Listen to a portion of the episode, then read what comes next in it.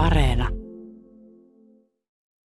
Kottarainen piipertää ja Lustrastas pomppii. Kahlaajat useimmiten piipertää, niistä harva menee tasa, tasa-askelin ja varis voi tehdä sekä että. Niillähän on sitten hyvin herkkä tunto itse nokan kärjessä ja, ja sitten itse asiassa se ruoka, ruokapala voidaan ottaa sitä pohjasta nostamatta nokkaa.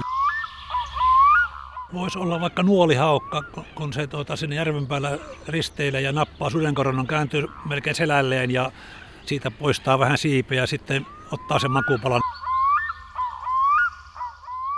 Sitä aika jännä ajatella, että näinä päivinä joka päivä lukemattomat munankuoret puun onkalossa tai oksilla räystäiden alla maassa mättäillä, missä sitten ovatkin, halkeavat.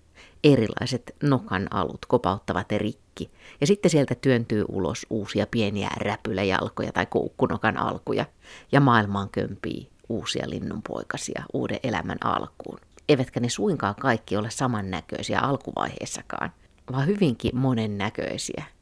Ja siitä sitten kehitys jatkuu yhä erilaisimpiin suuntiin. Lintuja nykyään maailmassa noin 10 000 ja ne ovat levittäytyneet ja erikoistuneet asuttamaan hyvinkin erilaisia paikkoja. Jos linnun elämästä yrittää tehdä johtopäätöksiä, niin kannattaa katsoa ainakin nokkaa, joka ei suinkaan ole vain linnun nenä ja suu, vaan se on myöskin työkalu, jolla rakennetaan pesiä, taistellaan ja sitten tietenkin etsitään sapuskaa pohjamudasta, karnankoloista. Mistä lienee? Se voi olla siivilä, tikari, pora, pihdit, pinsetit. Tai sitten se voi olla ikään kuin haavi. On yleisnokkia ja erikoisnokkia moneen menoon, eikä jonkin tietyn sapuskan syöminen välttämättä onnistu, jos on niin sanotusti vääränlainen nokka. Me olemme Espoon Suomenojan lintukosteikolla oululaisen emeritusprofessori Esa Hohtolan kanssa. Hän on lintuharrastaja ja eläinfysiologi ja siksi mainiota retki seuraa, kun lähdemme katselemaan lintujen rakenteita, erilaisia nokkia, jalkoja ja siipiä. Kyllä voi päätellä ja myös sitten se tunnistaminen perustuu niihin rakenteisiin. Toki koko on tärkeää, mutta sam- samaa hengenveto on sanottava, että ko- koon määrittäminen kauempaa ei ole helppoa, ellei ole joku selvä vertailukohde siinä mukana. Eli koko voi pettää, sitten väritys, mutta sitten tosiaan siipien pituus suhteessa siihen ruumiin kokoon ja nokan muoto, jalkojen pituus, lentotapa, kävelytapa. Kaikki ne kertoo linnun elämästä ja auttaa myös lajin määrittämisessä. Siis maailmassa on joku vähän vajaa 10 000 lintulajia ja on tosi pieniä ja isoja ja aivan her- hämmästyttävä eri muotoisia. Mietitkö usein sitä, että on se aika ihmeellistä, että samasta perussysteemistä on näin monta variaatiota? No kyllä, se linnullahan tässä on tuota, tämän muodon ja tämmöisen suhteen enempi vaihtelua kuin nisäkkäilläkään, vaikka nekin on monipuolisia. Että, että semmoista muutaman gramman kolibrista monen kymmenen kilon lentokyvyttömiin strutseihin ja emuihin, niin onhan siinä aivan käsittämätön kirjo. Ja tokihan se nyt se suuri osa lintuleista on varpuslintuja, eli se on se lintuevoluution tämmöinen jättipotti, että kun varpuslinnut niiden kantamuodot kehittyi, niin siitä alkoi semmoinen räjähdys ja lajimäärä lisääntyi valtavasti. Niin. Kuinka paljon linnuissa näkyy näitä dinosaurusten piirteitä? No kyllä siinä näkyy luustossa ja näissä näkyy, että, että, että, että tuota, ja esimerkiksi näissä hengityselimissä ja muissa, että nyt lintujen lähisukulaiset krokotiilit, niin, niin niillä on hieman samantyyppistä tämmöistä ilmapussi toimintaa keuhkoissa kuin linnuilla ja, ja sitten lintujen rakenteessa on monta semmoista tiettyihin dinosauruksiin liittyvää näissä kaularangassa ja muissa, että niin siitä paleontologit ovat päätelleet, että linnut ovat oikeasti dinosauruksia.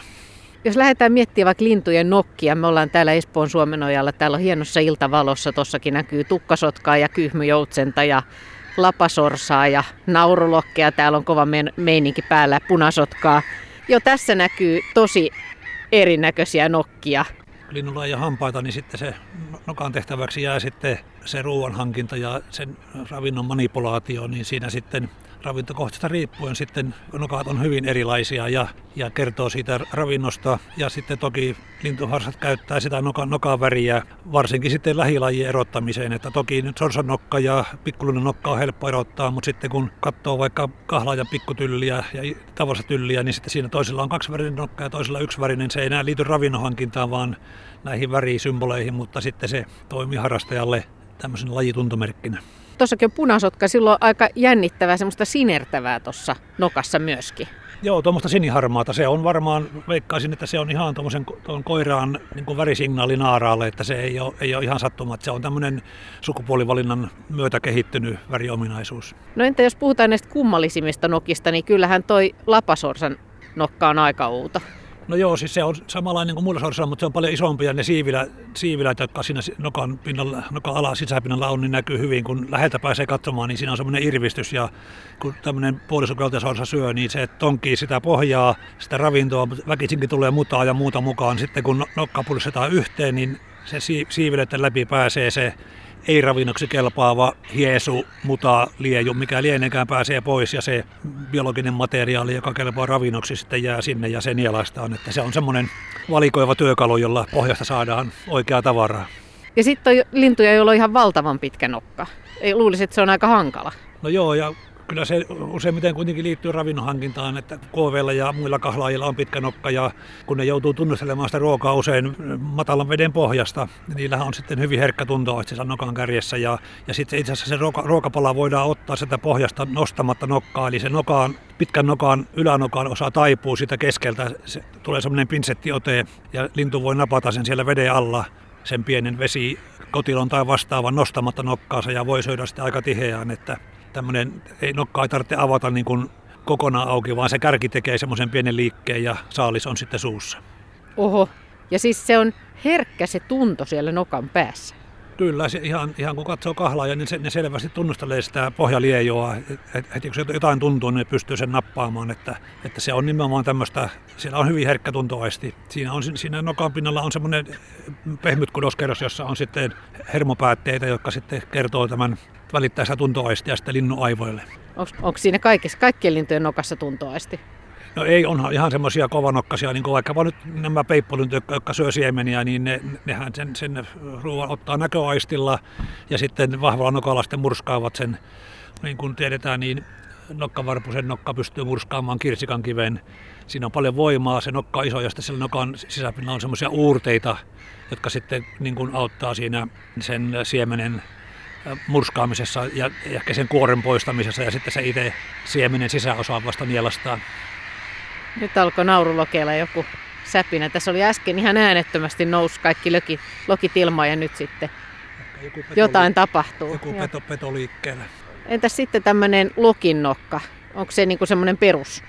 Muoto? No se on semmoinen yleisnokka, että, että lokit on kalansyöjiä, mutta syö toki muutakin, ne syö jätteitä ja muuta. Että se on semmoinen yleistyökalu, se ei ole, ei, ole, ei ole liian erikoistunut, sen takia lokki pystyy käyttämään monenlaista ravintoa, niin kuin on nähty kaatopaikoilla. Ja, ja toki linnut syö, lokit syö kalaa, mutta eihän ne kalasta kovin, kovin tehokkaasti, jos vertaa vaikka kuikkiin tai tuota suuliin tai tämmöisiin, mutta kalaakin ne syö ja, ja muuta pieneliöitä ja sitten ovat tämmöisiä yleismiesjantusia tässä nokan käyttelyssään.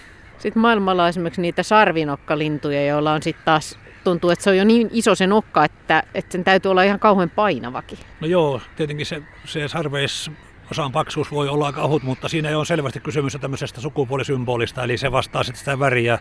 Eli tämmöinen komeanokkainen sitten ehkä on, on tämmöisen sukupuolivalinnan mukana tullut vähän niin kuin riikikukon pyrstö. Tai, mutta esimerkiksi tukaaneilla on havaittu, että kun ne elää kuumissa alueissa, niin se, se nokan verenkierto on aika tehokas lämmönpoistaja, eli voi estää ylikuumentumista, eli sillä on sitten muutakin funktiota.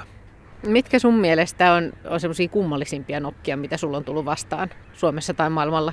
Tietenkin se lapasorsan nokka on kummallinen, vaikka se on samanlainen kuin muilla, mutta se on niin iso ja semmoinen jotenkin huomiota herättävä ja semmoinen tuntuu, tuntuu niin kuin, että se on niin kuin liian suuri, että ei tarvitse niin suurta nokkaa koska samalla tavalla se puolisukeltaa kuin vaikka heinäsorsa.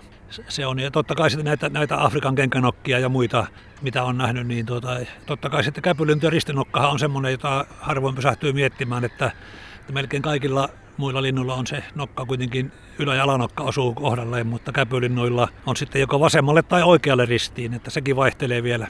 Tuossa just on hienosti iltavalossa lapasorsa ja ei yhtään tiedä, että me tässä puhutaan, että hänen nokkansa on liian suuri. Niin, kyllä se on lapasosalle ihan sopiva. Me, me, me, me vaan sitä hämmästelemme. No, mutta miten siis, mikä ristinokka siis käpylinnoilla?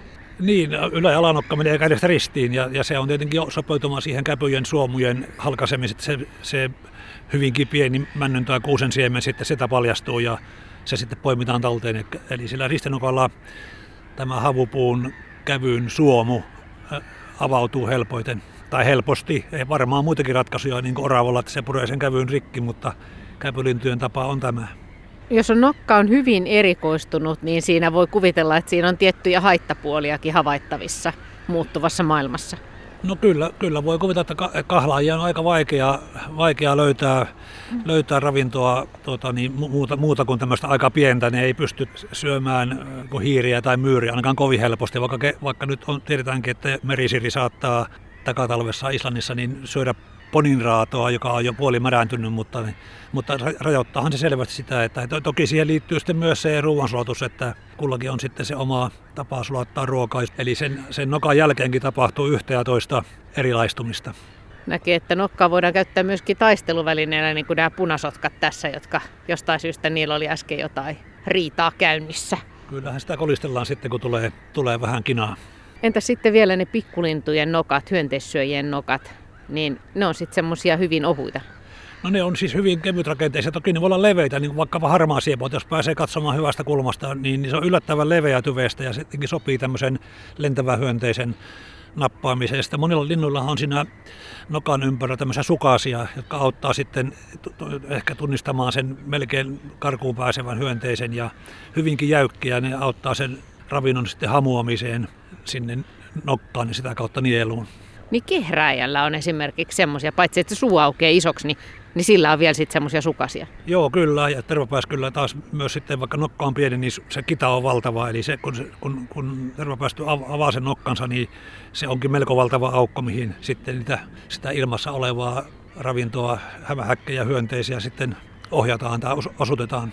Sitten jos puhutaan lintujen jaloista, no nokka on tietenkin tosi tärkeä ja ehkä sitten kaikkein tärkein elämän määrittävä tekijä, koska kaikkien pitää syödä ja se nokka määrittää sitä, että mitä voi syödä ja mitä saa kiinni ja miten saa saalista paloteltua. Mutta entä sitten nämä jalat, nyt kun me seistään tässä Suomenojalla, niin täällä on ainakin huomiota herättävät nämä nokikanan tai liejukanan jalat, jotka on siis, nehän on ihan hämmästyttävän suuret, kun pääsee näkemään sen jalan. No kyllä, uivilla linnuilla on, on semmoiset aika paksut jalat ja, tot, ja, tai koivet, niin kuin itse koivet. sanon mielelläni. Niin mm. Toki jalat on ihan, ihan kelpo termi myös se.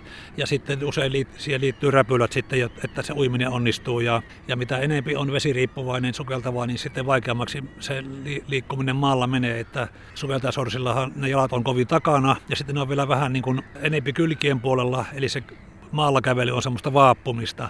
Heinäsorsa menee vielä suhkot hyvin maalla, mutta sitten tuommoinen sotka tai puhumattakaan kuikasta, niin on aika, aika kömpelöä sitten se maalla meno ja se liittyy siihen vesielämään ja sukeltamiseen, sopeutumiseen. Mutta sitten tosiaan nämä esimerkiksi vaikka nokikanan varpaat, nehän on niinku valtavan pitkät ja isot. Niin ja niin se, se räpylä ei ole, siinä ei ole räpylää, vaan kussakin varpaassa on semmoiset leventymät, eli se on tämmöinen puoliräpylä.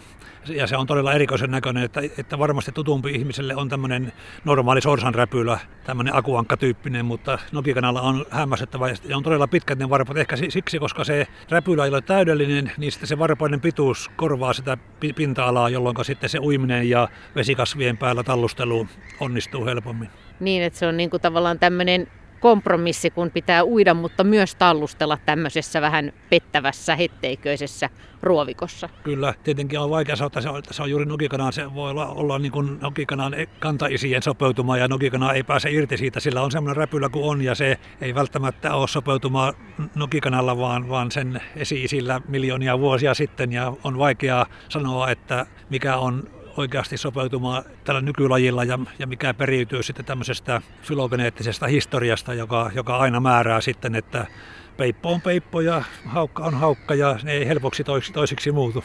Onhan näillä jaloillakin ihan hirveän määrä variaatioita tästä perus kuviosta ja niin kuin jo sanoit, niin, niin niillä on eri lailla vaikeaa sitten pomppia tai kävellä tai näin, että se vaikuttaa ihan siihen, että jotkut linnut pomppii mieluummin kuin ne kävelee. Niin kyllähän varmuuslinnutkin osa mieluummin menee tasajalkaan ja osa menee sitten juoksuaskelin, että vaikka ne jalat on aika samannäköiset, että kyllä siinä sitten eroja, eroja löytyy, että kottarainen piipertää ja Pusterahtas pomppii kahlajat useimmiten piipertää, niistä harva menee tasa, tasa-askelin ja varis voi tehdä sekä että.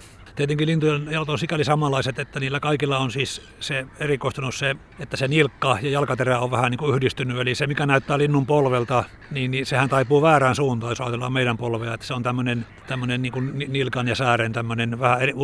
Se lintujen polvi on sillä ylempänä, siellä höyhen rajan peitossa, siellä linnun, linnun sisällä tai siellä höyhenten peitossa, että ikään kuin ne kävelevät näin, miten mä sosin, niin kuin ranteet taaksepäin, mutta, mutta sitten se, tai nilkka, nilkka taaksepäin, mutta siinä on tapahtunut muutoksia, että, ja se toki pätee suurin piirtein kaikkiin lintuihin, että siinä, siinä on kaikilla yhteneväisyys. Hienosti tuossa liejukanakin tepastelee ihan, ihan lähietäisyydellä niillä kumeilla koivillansa. Ja sillä kuitenkaan ei ole ollenkaan semmoisia liistakkeita varpaissaan kuin nokikanalla. Niin sille ei ole ollenkaan sellaisia vai? Okei. Okay. Hyvä kysymys. Miksi? Sepä se. Onko se sopeutumaan johonkin muuhun, että se ei ole niin voimakkaasti. Nyt en katsonut. Itässä en ole varma, että onko sillä vähän.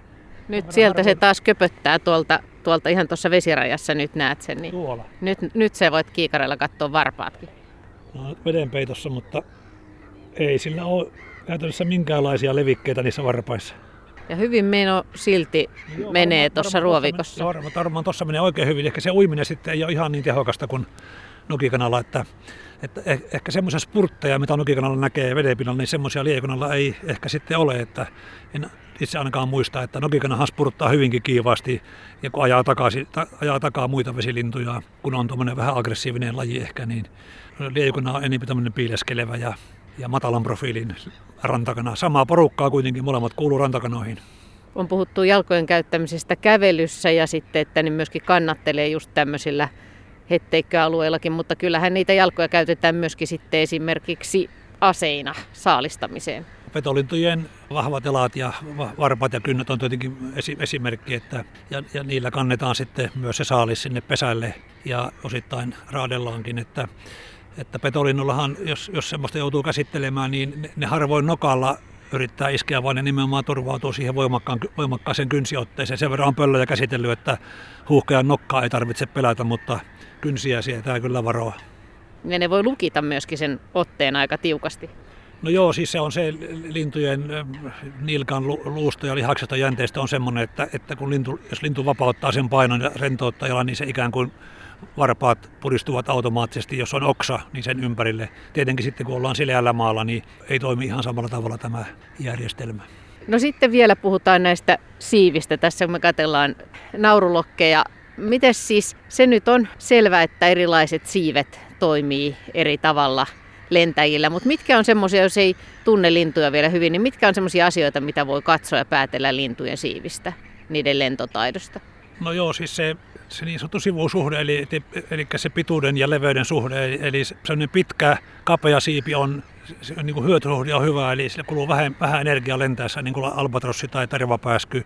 Taas lyhyt, leveä siipi, se on, ei ole kovin energiatehokas, mutta sitten se, sillä onnistuu nopeat mutkat ja pujottelu pensaikossa tai, tai puiden oksistossa, ja se on taas siinä tehokas, että harakka on siinä hyvää, mutta matkalennossa se on hieman tehottomampi kuin vaikka tämä naurulokki, jolla on tämmöinen keskimääräisen suht pitkä, suht kapea siipi, Eli on tämmöinen energiatehokas lentäjä, mutta kuitenkin pystyy kohtalaisen jyrkkiin mutkiin. Ei ehkä ihan pärjää harakalle tai varpuselle tai närhelle, mutta kuitenkin on jälleen tämmöinen joka paikan jaska. Toisten lintujen lento näyttää hyvin vaivattomalta. Näyttää, että ei tarvitse paljon räpytellä ja sitten taas toiset lentäessään niin joutuu ikään kuin koko ajan tekemään töitä. No joo, se siipikuorma on sitten, eli se linnun massasuhde pinta-alaan sitten tekee sen, että jos on, siipikuorma on suuri, eli siiven pinta-ala on pieni linnun kokoon nähden, niin niin, niin se toimii silloin hyvin, kun saavut, lintu saavuttaa hyvää vauhdin, niin se on silloin erittäin tehokas lentoväline, mutta siitä on se etu, haitta sitten, että lentoon lähtö voi olla vaikeaa ja semmoinen hitaasti lentäminen ei onnistu. Hyvä esimerkki on kuikka, joka sitten kun on matkalentovauhdissa, niin lentää tosi tehokkaasti ja vaivattomasti, mutta vaatii sitten kiitorodan siihen lentoon lähtöön. Eli ei, ei tuota pääse siipiä huitamalla ilmaa, vaan pitää ottaa jaloilla vauhtia. Entä sitten semmoiset linnut, jotka lentää silleen vähän niin kuin aina pudottautua, niin kuin västäräkki tai jotkut tikat, niin Mistä se sitten liittyy, se siipiin? No joo, se on tämmöinen niin sanottu liitoläpytyslento, eli siinä on tietty tämmöinen energiansäästökeino, eli, eli sen läpytysvaihe tehdään niin, että tulee vähän nousua ja sitten voidaan se nousun tuoma hyöty niin kuin säästää laskuna ja, ja tuota, siitä ainakin laskemme mukaan sitä, siitä koituu energeettisiä säästöjä. Näinhän lentää monet varpusylyt tikat muun muassa lentää näin. Mutta askin pitää varoa, että se voi olla perua niiden kantamuotojen lentotavasta, että, mutta kyllä se varmaan liittyy tähän lennon energiatehokkuuteen ja energian säästämiseen lennon aikana. Entä sitten kun puhutaan näistä lentomestareista, niin vaikka tervapääskyt, niin onko, onko tervapääskylle se lentäminen kaikkein vaivattominta? Sikäli, että ne, ne, kun niillä on se erittäin pitkä ja kapea siipi, niin ne käyttää hitaasti lentäessäänkin niin vähemmän energiaa kuin joku muu lintu. Kun ne on enimmäkseen ilmassa ja ne, ja ne lentää enimmäkseen kuitenkin aika hitaasti, vaikka ne pystyy huimiin nopeuksiin, niin enimmäkseen se esimerkiksi kesäaikaan, kun semmoisen parven näkee saalistamassa, jos ne ei kisaile, niin ne lentää aika, aika hitaasti neljää viittäkymppiä, niin silloin se pitkä kapea siipi on kaikissa tehokkain. Sen takiahan purjelentokoneissa on pitkä ja kapea siipi, että, että se pysyy kauan ilmassa, että se energiatehokkuus on parempi, kun on tämä, tämä sivusuhde hyvä, eli siipi on pitkä ja kapea. Mutta siis miksi kaikilla linnuilla ei ole sitä, niin koska koska pitää pystyä puikkelehtimaan ja, ja lähtemään suoraan vedestä lentoon ja, ja ei koskaan lennä kovin pitkiä matkoja, pysyttelee paikallaan ja, ja sitten on niin iso, niin painavaa, että sitten pitää olla jo pinta-alaa ja pitää olla siivenkärjissä, pitää olla harittajia, että ei aerodynamiikka mene ihan sekaisin ja kaikkea muuta tämmöistä painetta löytyy siipien muotoon. Niin, eli jos olisi valtavan kokoinen lintu, niin sillä ei oikein voisi olla semmoiset sirpit enää vai? Albatrossilla on vähän semmoisen, mutta, mutta isoilla kotkilla kaikilla on tämmöinen leveä mattomainen siipi ja sitten vielä niin, että siellä on niitä harittajia. Sehän siis auttaa se harittajat sen, että se, jos olisi aivan suora se siiven reuna, niin se tapahtuu semmoista hävi, hävikki ilman karkaamista enempi. Ne harittajat vähän auttaa siinä taloudellisuudessa. Ja, mutta jälleen kerran täytyy, kotkat on perinnyt sen siiven muodon niin kuin esimuodoiltaan. Ja kotkat tarvii niitä nousevia ilmavirtauksia, mutta just kun esimerkiksi käsitin, että, että se on kuitenkin monimutkaisempaa kuin mitä ollaan, ollaan ajateltu, että esimerkiksi vaikka joku mehiläisaukka tutkimuksessakin, niin nyt on havaittu, että vaikka siellä Välimeren ylläkin on yllättäen semmoisia nousuvirtauksia, mitä ne voi käyttää. Kyllä joo, ja sitten jos, jos, jos niitä niin kuin lintu haluaa tai käyttää, niin silloin pitää olla, ei, ei voi olla kovin iso siipikuorma, että kuikka ei mitenkään voi käyttää nousevia ilmavirtauksia, mutta naurulokki voi, mutta ja sitten nämä sorsalinnut, niin ne, ne, ei siihen pysty siis siipikuormankaan, ihan se siipikuorman kannaltakaan, että kot, kotkilla ja haukoilla se on sen verran se siipikuorma pieni siis, eli eläimen grammapaino suhteessa siiven pinta-alaan. Niin sit, sitten jos aikoo niitä nosteita käyttää, niin on pakko olla melko iso siipi. Niin tosiaan niitä voi syntyä myös muutenkin kuin tämmöisten lämpimien rinteiden kohdalle tai ihan meren päälle näistä tämmöisestä ilmasto- tai meteorologisista seikoista johtuen. Että, ja tosiaan näitä paljastuu yhä enemmän, kun näitä seurantalaitteita saadaan lintuihin kiinni, niin koko ajan paljastuu uutta ja todella yllättävää. Mitkä sun mielestä on ollut yllättävimpiä, jos nyt mietitään vaikka tätä lintujen lentoa? Niin, no va- vaikka nyt totta kai nämä pitkät matkat sitten, mitä, ja, ja tämä, tämän klassisen punakuurin lisäksi nyt ihan täältä Skandinaaviastakin on heinäkurppia havaittu, että ne lentää monta päivää peräkkäin sinne, eli eivät paljon häviä näille. Ja tietenkin se, että, että ne pystyy tankkaamaan itsensä niin lihavaksi ennen lentoa, eli paino nousee melkein tuplaksi ja sitten sitä rasvaa poltetaan, sitten laskeudutaan laihana. Se olisi aika kivaa lähteä lenkille ja sitten tulla kotiin niin kuin rasvattomana, mutta ei se meiltä onnistu. Tietenkin sitten kun ne lentää niin valtavan pitkiä matkoja ja ne kevenee, niin ne voi jopa lihaksiakin sitten antaa surkastua vähän, koska jos lintu kevenee puolella, niin pärjää paljon pienemmillä lihaksilla. Eli vaikka lihaksistakin vähän käytetään energiaa siihen muuttomatkaan, niin se ei haittaa, koska voimat, voimat ei vähene suhte, siis suhteessa. Me eletään nyt tiettyä evoluutiohetkeä ja lintuja on tosiaan nyt täällä maailmassa tämän verran tällä hetkellä, mutta kun sä mietit esimerkiksi niitä lintuja, jota, jotka on aikaisemmin elänyt täällä, jotka on kuollut sukupuuttoa ja muuta, niin onko siellä sun mielestä semmoisia kummallisia, mikä olisi ollut hauska päästä näkemään esimerkiksi? Onko siellä semmoisia hyvin erikoisia luontoäidin viritelmiä, joita ei enää tänä päivänä ole? No kyllähän niitä on, että jos ihan tästä mahdollisimman lähetä ajatellaan, niin, niin se siiveten ruokki, joka tässä kuitenkin tässä Euraasian alueella oli, niin valtavan kokonen ja, ja toki ruokin näköinen, mutta semmoinen tämmöisen jotenkin historiallisen näköinen ilmestys vaikka ei ole kuollut, siis sukupuuttoon kuolemasta ei ole miljoonia vuosia, vaan, vaan kuitenkin paljon vähemmän. Ja, ja onhan näitä sitten tämmöisiä aika vasta kuolleita, niin kuin Dodot tuolla Mauritiuksilla ja, ja Haastinkotka, joka hyvin lyhyessä ajassa niin kuin mu- muuttui pikkukotkasta valtavaksi moalintuja tappavaksi kotkaksi. muutamien kymmenien tuhansien vuosien aikana, joka on kuitenkin aika silmänräpäys. Kuitenkin varpuslinnut niin kuin ryhmänä on ollut olemassa jo kymmeniä miljoonia vuosia, niin, niin jos jotakin tapahtuu kymmenessä tuhannessa vuodessa, niin voidaan puhua, että se tapahtui nopeasti. Niin evoluutio voi joskus tapahtua nopeastikin. No entäs sitten tämä Madagaskarin strutsi tai nykyisin sanotaan norsulintu? aika hämmästyttävän kokonen kaveri ainakin. No joo, ja semmoinen niin linnuksi niin kuin paksujalkainen ja semmoinen kömpelön oloinen, että osoittaa vaan se, että, että se käsitys linnusta, että semmoisena keveänä, ilmavana, sirona olentona, niin ei nyt ihan koko ryhmään päde. Ei, ei nytkään vielä, mutta ehkä vielä enempi, jos olisi nämä eloissa, niin vielä enempi olisi sitä tämmöistä variaatiota kömpelöstä siroon. Ja jotkut on siis tosiaan jopa luopuneet tästä lentotaidosta, mikä kuulostaa vähän riskaapelilta. No joo, sehän on tämmöistä edistyneiden paikkoja hyvin yleistä. Että se, mikä on paljon sukupuuttoja ahtanut, että tuonne Tyynemeren saarillehan kehittyy valtavasti lentokyvyttömiä rantakanoja, näiden, näiden sukulaisia, näiden liekanoja. Ja sitten kun se tuli rottia ja muita, niin kuului valtavasti sukupuuttoa. Ja nythän uusi väite on se, että tämä liskolintu Archaeopteryx se on, se on laji, joka on, on kehittymässä lentokyvyttömäksi. Se on, niin kuin, se on ollut lento, lentokykyinen, mutta se mikä on löydetty, se fossiili, se on muuntumassa, menettämässä lento, lentokykyään. Se on uusin väite. En osaa kommentoida sen, sen, sen paikkansa pitävyyttä, mutta muutamat paleontologit ovat tämmöisen teorian esittäneet, että se ei suinkaan ole tämmöinen kehittyvä lentävä kantamuoto, vaan pikemminkin lentokykyä menettävä muoto lintujen esihistoriassa. Mitä lentotaitoa sä erityisesti ihailet, jos sä voisit nyt kaikista Suomen linnuista esimerkiksi sanoa, niin mikä olisi semmoinen, mikä olisi hieno päästä itse esimerkiksi kokemaan semmoinen lentäminen?